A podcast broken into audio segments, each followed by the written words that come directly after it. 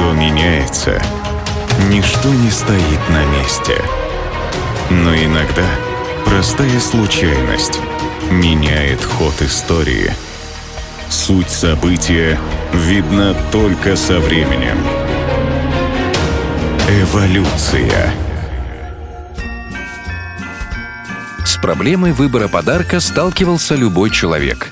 При выборе надо учитывать множество факторов. Пол и возраст получателя, его статус и достаток.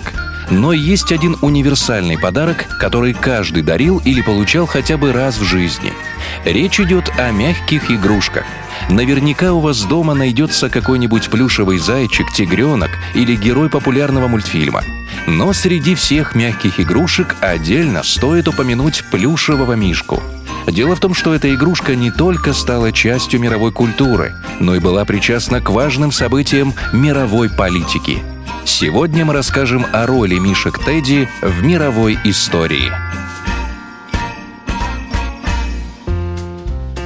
В Западной Европе и Америке плюшевых медведей называют Тедди, и связано это с одной трогательной и забавной историей – Осенью 1902 года 26-й президент США Теодор Рузвельт охотился в штате Миссисипи. Для того, чтобы угодить высокому гостю, местные егеря загнали большого черного медведя и привязали его к дереву. Однако президент не обрадовался такому подарочку. Он пощадил бедное животное, посчитав несправедливым убивать беззащитного загнанного зверя. Об этом случае прознали газетчики, и 16 ноября 1902 года в издании «Вашингтон-Пост» появилась небольшая заметка и карикатура на эту тему – на карикатуре медведь превратился в милого, симпатичного, испуганного медвежонка. Другие издания перепечатали картинку, и вскоре она попалась на глаза эмигранту из России Михаилу Мишему, владельцу магазина игрушек. Его жена, вдохновленная историей с президентом, сшила точную копию медвежонка с карикатуры. Игрушку выставили в витрине и назвали «Мишка Тедди» в честь президента Теодора Рузвельта.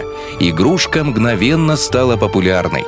На нее стали поступать десятки заказов. Их было так много, что в 1903 году Мишам решает основать отдельную компанию по производству плюшевых медведей. Он даже получил разрешение Рузвельта на использование его имени, но, к сожалению или к счастью, не зарегистрировал Тедди как товарный знак. В итоге копии оригинальных мишек Тедди стали появляться по всей Америке. В стране начался Тедди-бум – Президент Рузвельт воспользовался популярностью игрушки. Он сделал Мишку символом своей предвыборной кампании и победил на выборах. В том же 1902 году, когда произошла история на охоте, в Германии разработчик игрушек Рихард Штайф создает свою модель плюшевого мишки. Главное отличие изделия Штайфа – подвижные лапы и голова медведя. Именно эта модель стала популярной во всем мире, но за всеми плюшевыми медведями уже прочно закрепилось имя Тедди. Спустя почти четверть века в печать вышла книга Александра Милна «Винни-Пух и все-все-все» о знаменитом медведе с опилками в голове. С этого момента плюшевая игрушка окончательно стала символом детской чистоты и доброты.